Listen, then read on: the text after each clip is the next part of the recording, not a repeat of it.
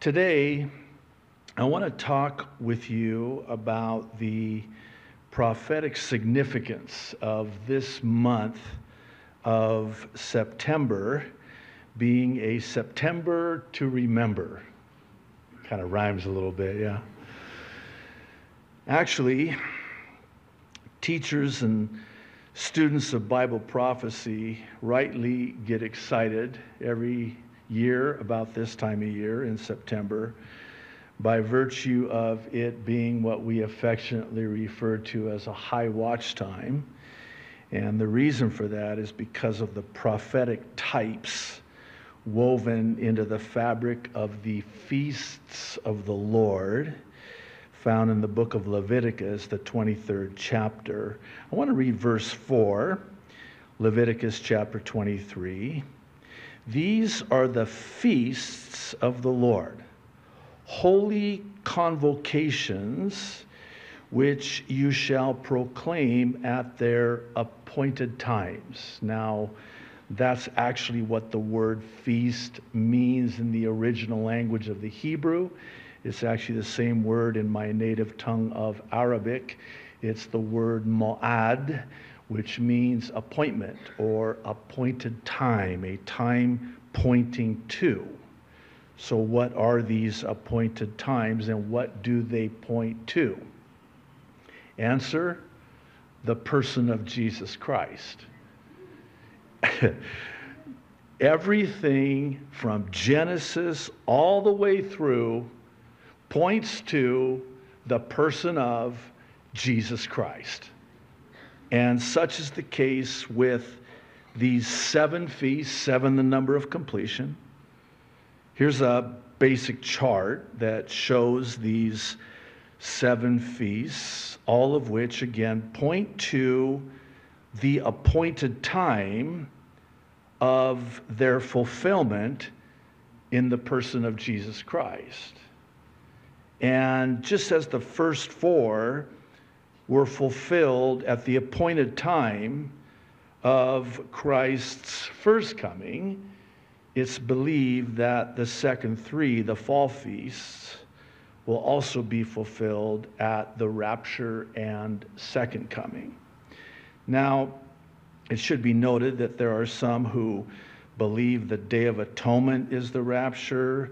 Uh, others actually believe Pentecost points to the rapture, but the majority view is that it is the Feast of Trumpets that points to prophetically the rapture of the church. Now, let's talk about first the first four the Passover, the Feast of Unleavened Bread, First Fruits, and Pentecost. Now, Passover was fulfilled in and by the crucifixion.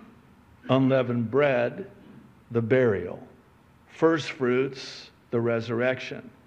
And then 55 Pent, Pentecost, is the church age.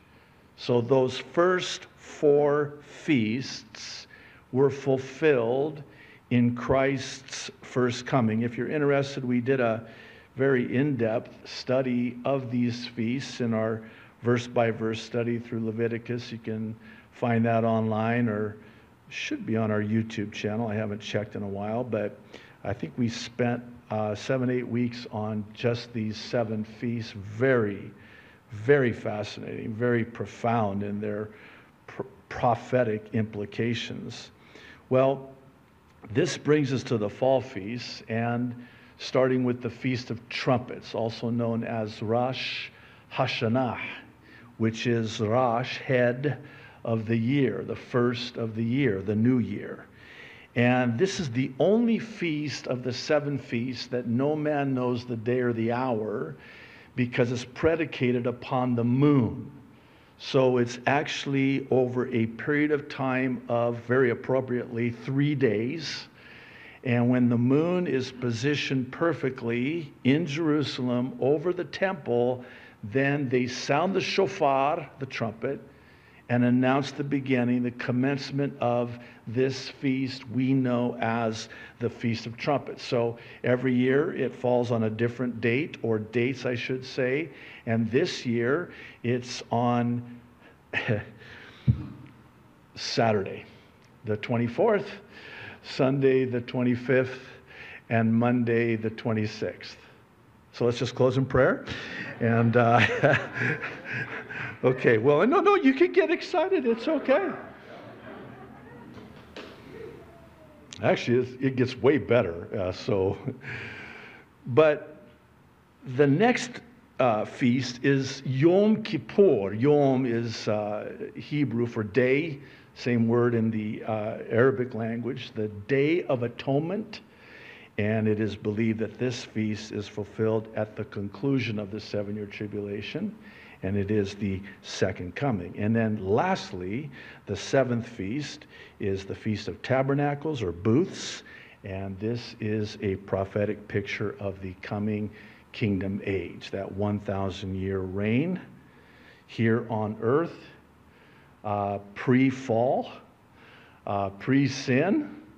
Uh, it's a whole nother teaching. It's going to be fascinating. I know we talk about the rapture and heaven and eternity future, but we got 1,000 years first. Can't wait. Anyway, I digress. Now, why did I want to start out this way? Because this September, which we're now already halfway through, is unique and prophetically ubiquitous. And I'll explain what I mean by that. This for a number of reasons, not the least of which is that there are many significant events that point to appointed, point to specific dates this month, unique to this month. So, what follows are just a few of many, actually, that caught the attention of those who are watching for the Lord's soon return in the rapture of the church. I'll begin with this article last Monday, September 12th. You probably heard about this from the Washington Standard about a German legislature's ominous warning concerning the date of September 24th. While there is some controversy about what and when he's referring to in saying this, this member of the German legislature was quoted as saying that September 24th will be a day when everyone will remember, quote, exactly where he or she was. The article goes on to say that, needless to say, those days don't come along very often. For those that were alive at the time, the death of John F. Kennedy was one of those days, and certainly 9 11 was one of those days. But off the top of my head, I can't really think of too many others. Beyond that, there just aren't too many days that fall into this category. That is why something that a member of the German parliament just said seems so odd. The reason why this caught my attention, still quoting, is because I do believe that September 25th and 26th will be very significant. Now, add to the date of September 24th, being a day to remember, this very peculiar seven day extension of the period of mourning Queen Elizabeth's death by now King Charles, who, according to the Irish Mirror, declared it would be 17 days instead of the customary 10 days. Uh, just parenthetically, let me say 17 is very significant. It's the number of Q. Okay, I'm going to leave that right there and not go any further with that one. Now, here's what's interesting about this her death was on September 8th. So you add 17 days, and that makes the mourning last till September 25th. Hmm. Things that make you go, hmm. Now keep in mind that this is the same Charles who, at the COP26 climate summit in Glasgow on November 1st of last year, was quoted as saying, Here, we need a vast military style campaign to marsh the strength of the global private sector with trillions, trillions with a T, at his disposal, far beyond global GDP and with the greatest respect beyond even the governments of the world's leaders. Hmm. Again, things that make you go, hmm, who's the his? I know that there are those that are in the who's who. I'm in the who's he. But who's his? Okay. Now, add to this the Catholic News Agency article on August 30th, which we addressed in a recent update, in which they state that Pope Francis had instructed Vatican entities to move all their funds to the Vatican Bank by September 30th, which is the day before some Starbucks go cashless. This, according to the Telegraph and Argus out of the UK, with the headline People protest as some Starbucks outlets to go cashless. Pictured here is a sign outside this Starbucks on Rooley Lane in Bradford, and it reads, We're going cashless. From 1st October 2022, we will only be accepting card, contactless, and Starbucks awards payments. Please ask our team for further details. No need. I'm not going to ask. Now, it's important to note that all of this is on the backdrop of an executive order that we also talked about in a prior update that, quote, according to Yahoo News, could bring the U.S. one step closer to a digital currency.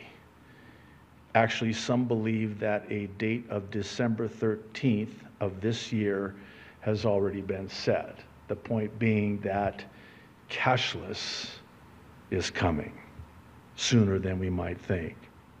So last week, a good friend of mine and a good friend of the ministry sent me this USA Watchdog article in which biblical cycle timing expert, geopolitical and financial analyst Bo Polney, who has made many spot on calls in the last few years on usawatchdog.com, is suggesting that, quote, biblical calculations point to Rosh Hashanah this September 25th.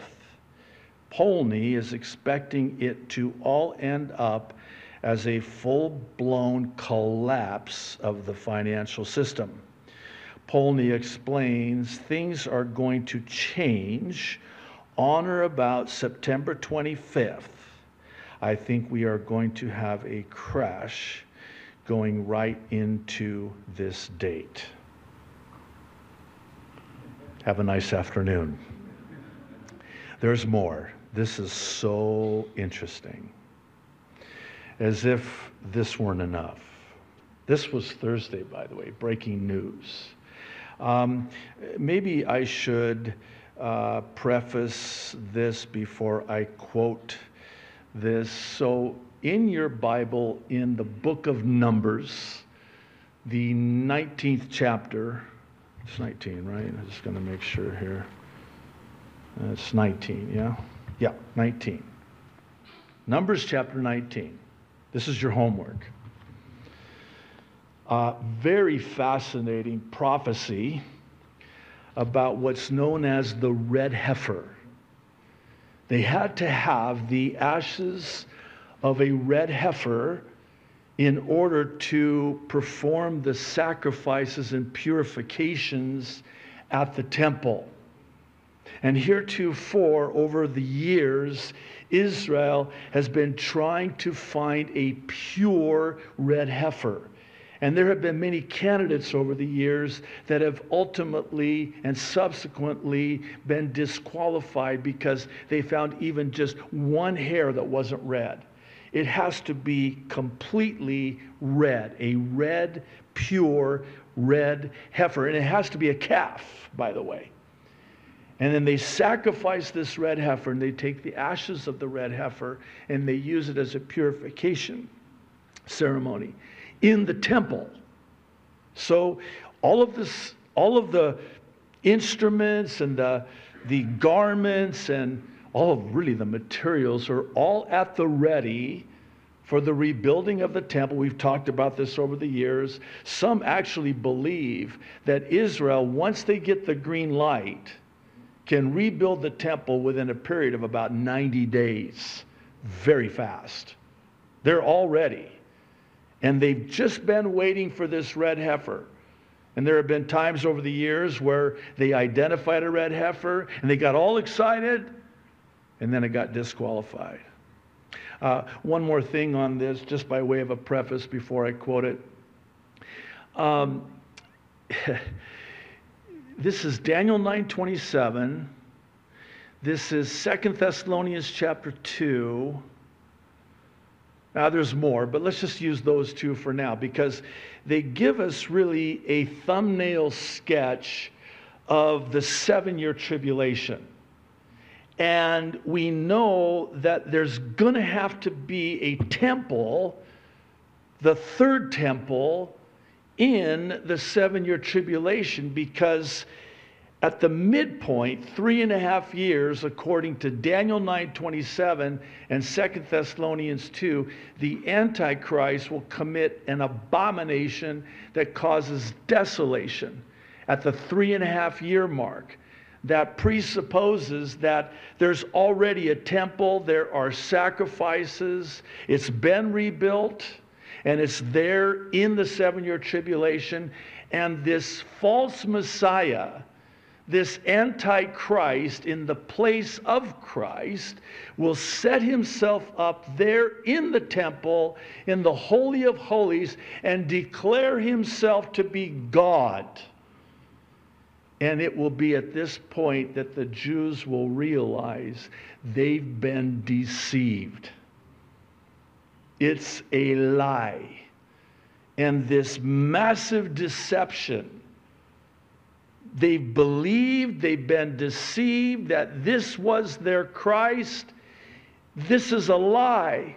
And it will serve as the catalyst for them to come to the truth. Who's the truth? Jesus is the truth. And they will come to Jesus, their true Messiah, as a result of realizing they've been deceived by this false Messiah. That's at the midpoint of the seven year tribulation. So we've got a temple there. When it's built, we don't know. We just know that it has to be there at the midpoint of the seven year tribulation. Now, let me, I want to get ahead of myself. Um, so all of a sudden now, this is on Thursday, September 15th. Israel 365 News reports that these red heifers arrived in Israel. Let me quote. The Temple Institute and Boneh Israel made a huge step towards reinstating the temple service on Thursday when five red heifers landed at Ben Gurion International Airport. The red heifer was the main component in the biblically mandated process of ritual purification for impurity. Here's what's interesting. They arrived on Thursday the 15th and they are going to quarantine for 10 days. That puts it to next Sunday, the 25th right at the time we're doing the update.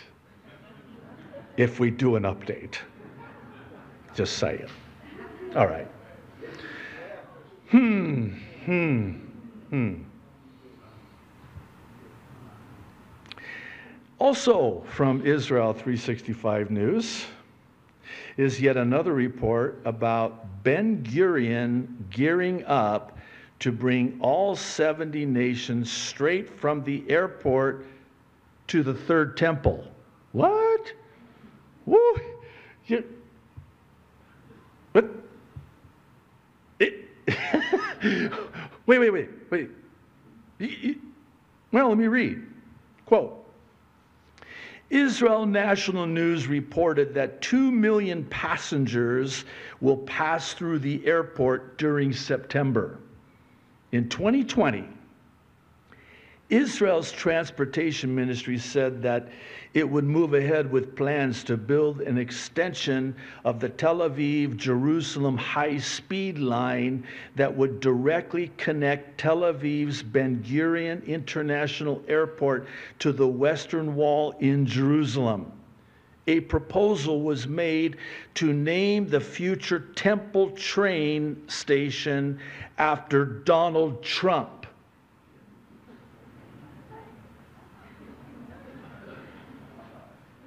I'm still quoting.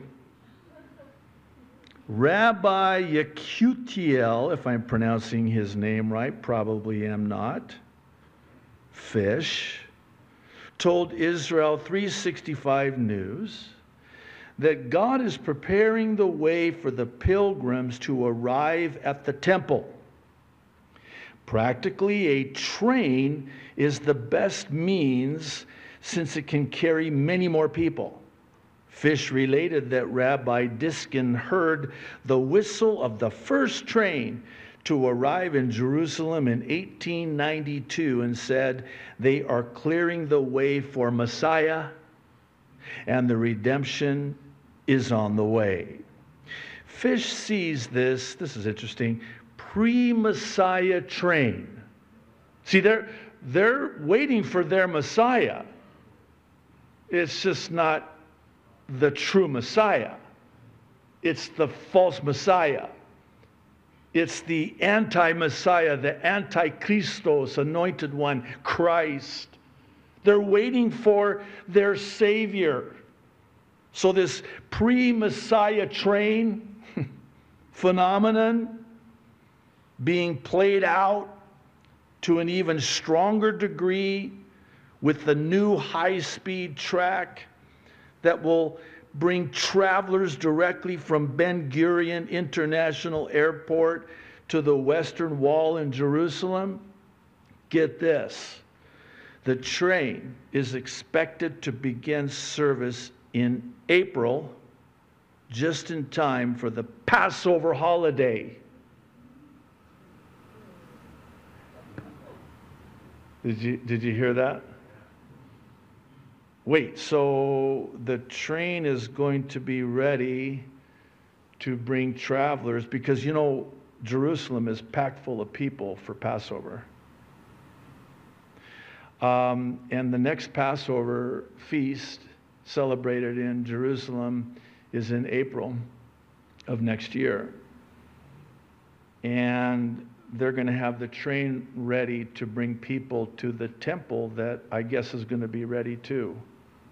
Hmm. Hmm. How you doing? I'm doing great, by the way. Quoting, a high speed train is precisely what is needed for Passover when all of Israel is required to bring their sacrifice to the temple, Fish told Breaking Israel News. Hashem, God, literally the name, is preparing the way for the pilgrims to arrive at the temple.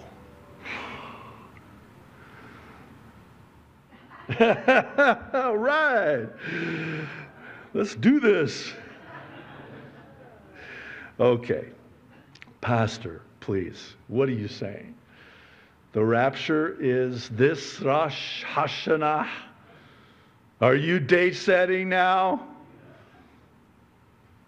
Do you think it's going to be this Rosh Hashanah in 2022? This September? Answer? I know you're dying for the answer. Drum roll, please. I hope so. Yeah, I hope so. Well, again, Pastor, with all due respect, um, you've gotten excited before this time of year. I know. And I'm going to get excited every time of the year in the fall. We don't know. But what if? Oh. Oh, yeah. okay. I know that there has never been a shortage of speculation on the part of some in this regard. And by the way, let me just say that it's kind of sad when Christians who get excited about the rapture, especially this time of the year, are excoriated. Because if I'm not mistaken, there is a crown of righteousness that awaits those who long for the rapture. That's what the Apostle Paul wrote to Timothy by the Holy Spirit. He knew that his time had come to an end. He had fought the good fight. He had finished the race. And he was ready to go, and he knew it was time. And he says to Timothy, um, I know what awaits. This crown of righteousness, and here's the thing not just for me, but for all who long, ache, yearn, watch for his appearing, the rapture. So, and, and, and one more. maybe just one, but if I'm not mistaken, Jesus himself to his disciples said to them, I'm going to go now. I have to go. I know you don't want me to go, but if I don't go, I can't come back and take you to that place that I've prepared for you in my Father's house, where there are many dwelling places, mansions, as some of your translations render it. If it were not so, I would not have told you that I go to prepare a place for you, so that where I am, my Father's house, there you may be also. That's the rapture. That's a bridegroom to his bride saying, I'm going to, now that we're engaged, the betrothal is complete. I give you my word and promise that I'm going to go and build a bridal chamber. And then I'm going to come back as a thief in the night, as was the custom in those Jewish wedding traditions. I'm going to come at an hour you expect none. No man knows the day or the hour. I'm going to come as a thief in the night. And they would take and they would lift the bride up off the earth and carry her. Hello? That's the rapture. As a thief in the night. When? Don't know. What time is the wedding? Don't know. Well, that's a problem for wedding announcements, isn't it? What are you going to say? Yeah, you're invited. Uh, time? Don't know. Hour? Day? Don't know. Just be ready. Be ready.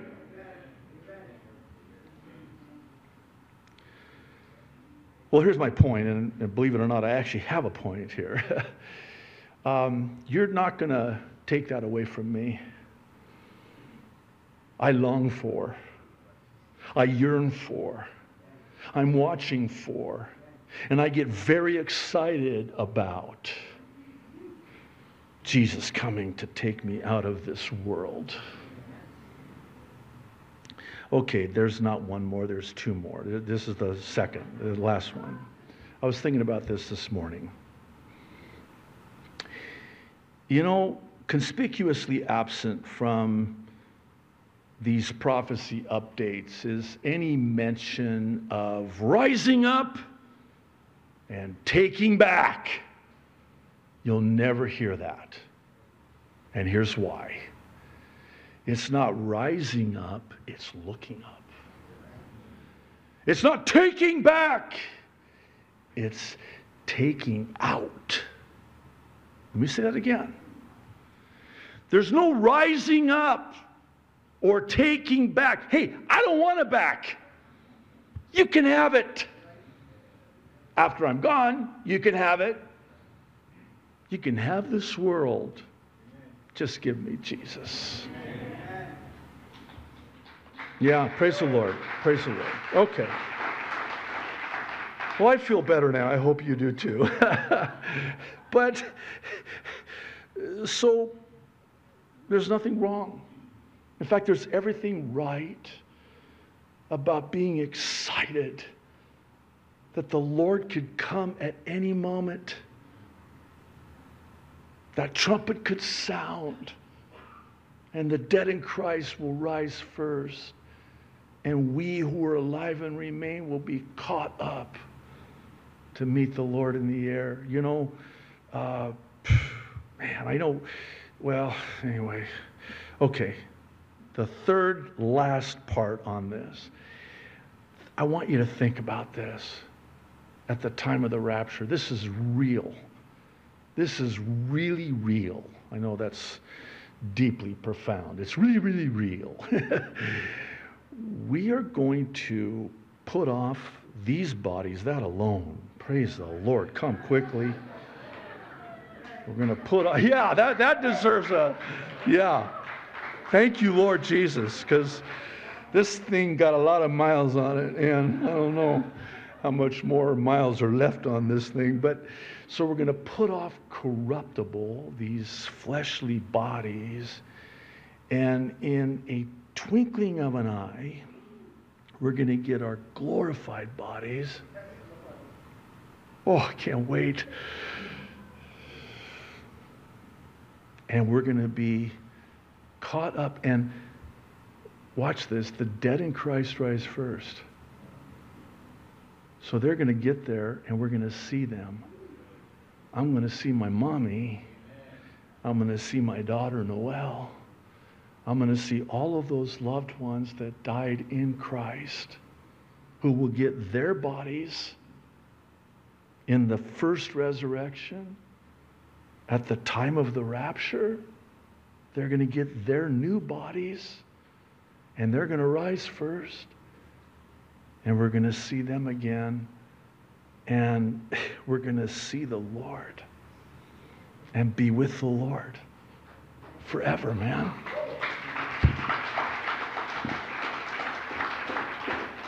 If that doesn't give you chicken skin, I don't know what will. Okay.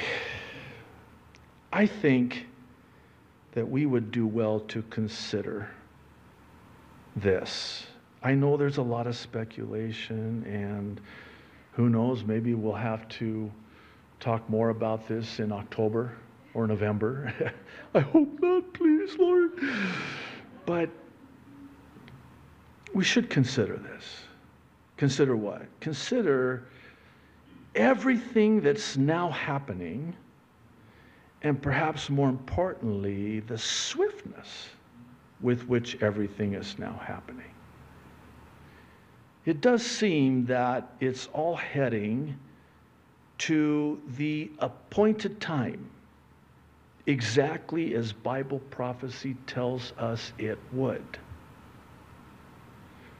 This brings me full circle to the aforementioned September to remember, which I'd like to expound on for the remainder of our time. And in order to do that, we'll go ahead at this time and end the live stream on Facebook and YouTube.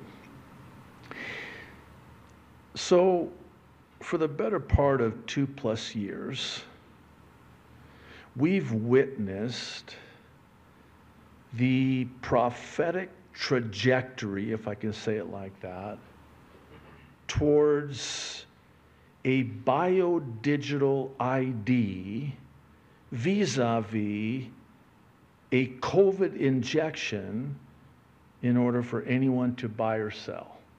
Now, I know that's kind of a, a summary, and I hope it's not an oversimplification, but everything that we've seen has been moving in that direction over the last two plus years. And the, the key word here that I really want to draw your attention to is this word bio, biological, biological. It is going to be a biological ID that will mark, word used intentionally, everyone digitally, biometrically, medically, in order for anyone to be able to buy or sell. This is Revelation 13. I mean, you know it well. I at least I hope you do. Revelation 13 talks about the image of the beast, the worship of the beast, and the mark of the beast. And unless you have this mark with the name of a man and the number of his name being 666, you will not be able to buy or sell. That's Revelation 13. So everything has been heading very fast, I might add, in that direction. Economically, financially, you will not be able to buy financially, economically, or sell financially, economically, unless you have this. Well, what is this? Well, on Monday, September 12th, boy, a lot happened on Monday. I, I never liked Mondays, and I particularly didn't like last Monday, but last Monday, September 12th, did you hear about this? Yet another executive order. Let me uh, now hang in there because this is a mouthful. Executive order on advancing biotechnology and biomanufacturing innovation for a sustainable, safe, and secure American bioeconomy. What? Okay. Let me first quote this, and then I'll do my best to explain this. Section 1 Policy. It is the policy of my administration to coordinate a whole of government approach to advance biotechnology and biomanufacturing towards innovative solutions in health, climate change, energy, food security, agriculture. How about this one? Supply chain resilience and national and economic security. Central to this policy and its outcomes are principles of equity. Sounds so, oh, ethics, oh, safety, oh, and security, okay. That enable, uh oh, access to technologies processes and products in a manner that benefits all Americans and the global community and that maintains United States technological leadership and economic competitiveness. By the way, we have links to all of this. It's quite lengthy. Still quoting I want you to listen very carefully to this next quote. We need to develop genetic engineering technologies and techniques to be able to write circuitry for cells and predictably program biology in the same way in which we write software and program computers. Unlock the power of biological data, including through computing tools and artificial intelligence, AI. And advance the science of scale up production while reducing the obstacles for commercialization so that innovative technologies and products can reach markets faster. Section 12, paragraph 1. Enhance cooperation, including joint research products, uh, projects and expert exchanges on biotechnology research and development, especially in genomics. Section or paragraph 4, section 12. Work to promote the open sharing of scientific data, including genetic, genetic sequence data. Okay, I'm going to do my best with the help of the Holy Spirit to decrypt this cryptic September 12th executive order. This is a cashless DNA biodigital economic system that will be implanted and implemented subsequent to the pre planned controlled demolition, actually, better said, disintegration of the current global economy. What this means is that all will surrender their human rights in order to usher in transhumanism, the merging of man with machine clay and iron don't mix. Fourth industrial revolution. Ironically enough, the fourth and final kingdom in Daniel's prophecy. Simply put, this is a formal documentation and declaration eradicating any informed consent, and in so doing, authorizes gene editing technologies which, according to Bible prophecy, merges man with machine.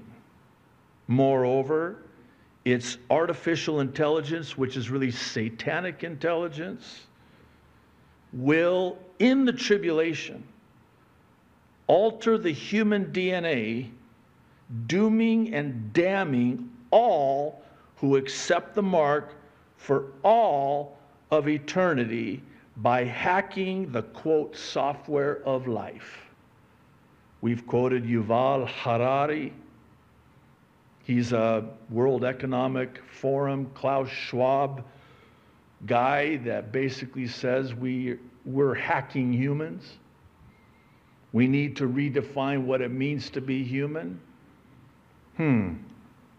So, if we can alter the human DNA using what's known as CRISPR, uh, CRISPR, CRISPR Cas9, rough week, uh, technology, which basically you see it like this a scissors that goes into the human DNA and cuts out a strand and replaces it with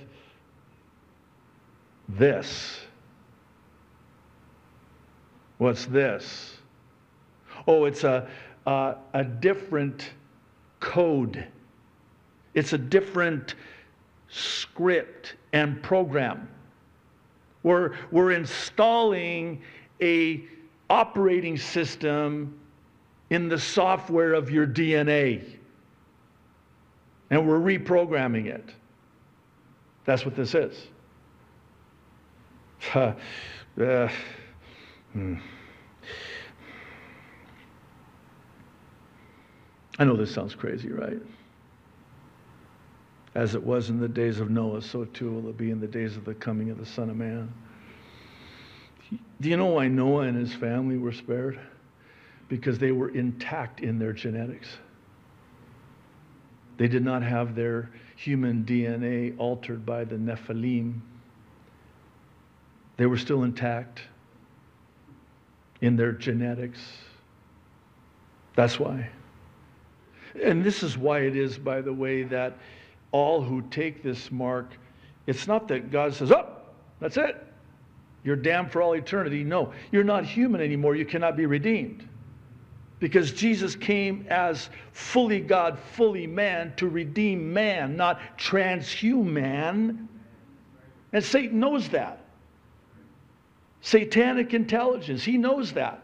If he can corrupt the human DNA, the gene pool, he can doom and damn man for all eternity. And that's what he's doing.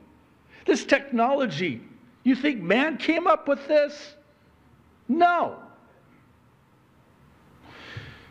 Okay. Yesterday, I, I went back into my archives. I shouldn't do this, but I did. um, I went to my prophecy update titled Decision Time on January 10th of last year. And the reason I did was because at that time I had a quote and screenshot from Moderna's website in which they openly stated that they're installing an operating system called, quote, the software of life. Now, here's the thing since then, it's been scrubbed. However, I saved it and will now quote from it. Here's a screenshot. Can't find it anymore. It's about installing an operating system via their injection, which they describe in great detail, by the way, what they refer to as their operating system. Quoting, our operating system. Recognizing the broad potential of mRNA science, we set out to create an mRNA technology platform that functions very much like an operating system on a computer. It is designed so that it can plug and play interchangeably with different programs. In our case, the program or app is our mRNA drug, the unique mRNA sequence that codes for a protein our mRNA medicines, the software of life. Still quoting. Utilizing these instruction sets gives our investigational mRNA medicines a software like quality we also have the ability to combine different mRNA sequences encoding for a different protein in a single mRNA investigational medicine. No, thank you. Really? Well, thankfully, there are those who have archived and saved and uploaded these videos and websites. Here's a YouTube video of a TED Talk by former Moderna's chief medical officer, Tal Zaks. It was from back in 2017, and he said, and I quote, I'm here today to tell you that we're actually hacking the software of life. Organs are made out of cells, and in every cell, there's this thing called messenger RNA or mRNA for short that transmits the critical information from the DNA or genes to protein, which is really the stuff we're all made out of.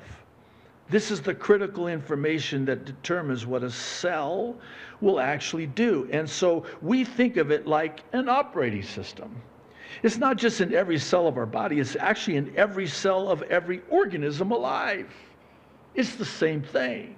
So, if you could actually change that which we call the software of life, and if you could introduce a line of code or change a line of code, it turns out that it has profound implications.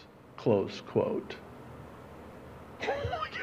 I, wait, wait, wait, wait, wait, wait, wait, wait. Wait, what? This is right here. Right here. That's right here. Right here. That's right here. That's what that one's there. Oh, this one. That's over here. Come on, Pastor, you're being a little bit dramatic. Well, maybe. I mean, profound implications. That's kind of an understatement. It's eternal implications. They want to reprogram and, and code and script the cells in the human body to make them not human anymore.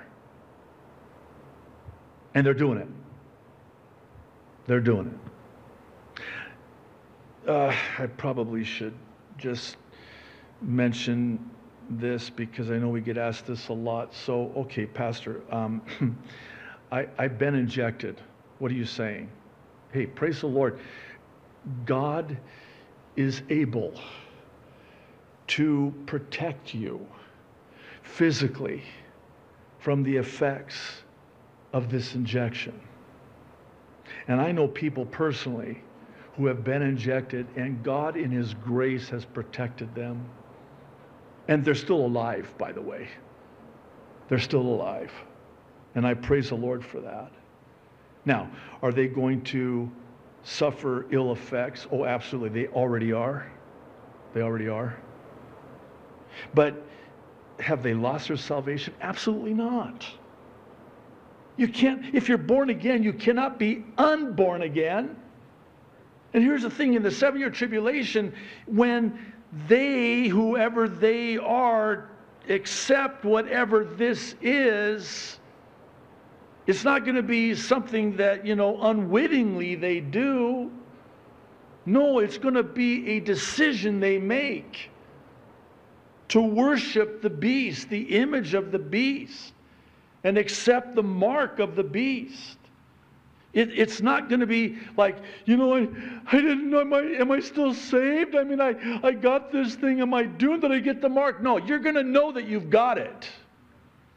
It's not going to be like that. And not only that, but uh, this is Second Thessalonians 2 as well. And I'll try to bring it in for a landing with this. The Antichrist cannot be revealed until the church is removed. So the Antichrist is, he's already on the scene. I think he's behind the scenes already. But he cannot be revealed and identified until the church is raptured. Now, the rapture does not begin the seven year tribulation. The agreement, the seven year covenant in Daniel 9 27 begins the seven year tribulation. But the Antichrist and, and, and the mark cannot be now because the Antichrist hasn't been revealed. So, whatever is happening now is not the mark. It cannot be the mark. But it will come and I just got done sharing with you and quoting, not spinning. I'm not, I'm just quoting these executive orders and these articles and these Moderna guys and I'm just quoting them and they're telling you and me that they're doing this.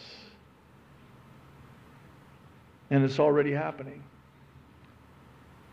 So, profound implications? Yeah. And here's the bottom line if this is the appointed time, and it most certainly could be, then wouldn't you agree that the rapture of the church is at the door? I mean, let's just take the red heifer, just as one.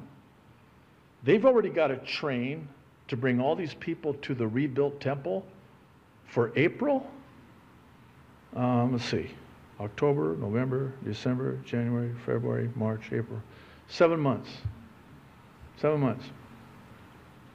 So if the rapture has to happen before the seven year tribulation, and it does, and we're already seeing them scheduling everything that's going to happen in the seven year tribulation, and they are, then what conclusion can you come to as a result, reasonably? Is it not that the rapture is at the door?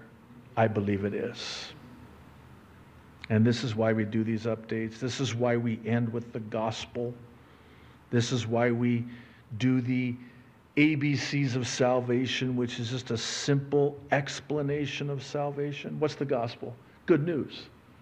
What's the good news? That Jesus came, he was crucified and buried and rose again on the third day, and he's coming back again one day.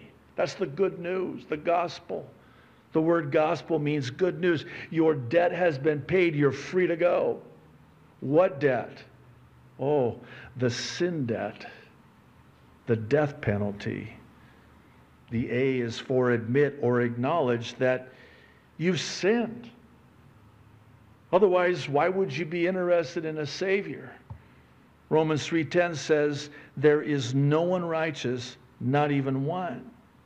And Romans 3:23 says, All have sinned and fall short of the glory of God. We were all born sinners, which is why we must be born again, Jesus said, to enter the kingdom of heaven. Romans 6:23 packages first the bad news with the good news. What's the bad news? So the wages of sin is death. We've all been sentenced to death because all have sinned. That's the bad news. Here's the good news. The gift of God is eternal life in Christ Jesus our Lord. Uh, notice the, the purchase, the wages paid. It's a gift that he paid for. It cost him everything, and he paid it in full. And he offers us the gift he paid for, which is eternal life in Christ Jesus. That's the A. Here's the B, and this is central. It is simply for believe in your heart that Jesus Christ is Lord. For God so loved the world that he gave his only begotten Son, that whosoever would believe, put their trust in him, believe in him, would not perish, but have everlasting life. Romans 10 9 and 10 says, If you believe in your heart that God raised Jesus from the dead, you will be saved. Notice how definite that is. The C, lastly, is for call upon the name of the Lord, or as Romans 10 9 and 10 also says, if you confess with your mouth, which is the expression that comes from believing in your heart. If you confess with your mouth Jesus is Lord and believe in your heart that God raised him from the dead, you will be saved. And here's why. For it is with your heart that you believe and are justified, and it is with your mouth that you confess and are saved. And lastly, Romans 10:13 says, All, all who call upon the name of the Lord will be saved. I implore you. I make no assumptions. You might be in this service today or watching online. If you've never called upon the name of the Lord, believing in your heart, today is the day of salvation. I'm telling you, I'm pleading with you, please. I'm begging you. we are so close. This is it. This is it. The time is at hand. Why would you want to delay the most important decision of your life for eternal life when you see all of these things beginning to come to pass? Exactly as God's word said it would. And it is. And Jesus said, Luke 21 28, when you see these things begin to come to pass, look up and lift up your heads, for your redemption draws nigh. I'm. Our redemption draws nigh. Really nigh.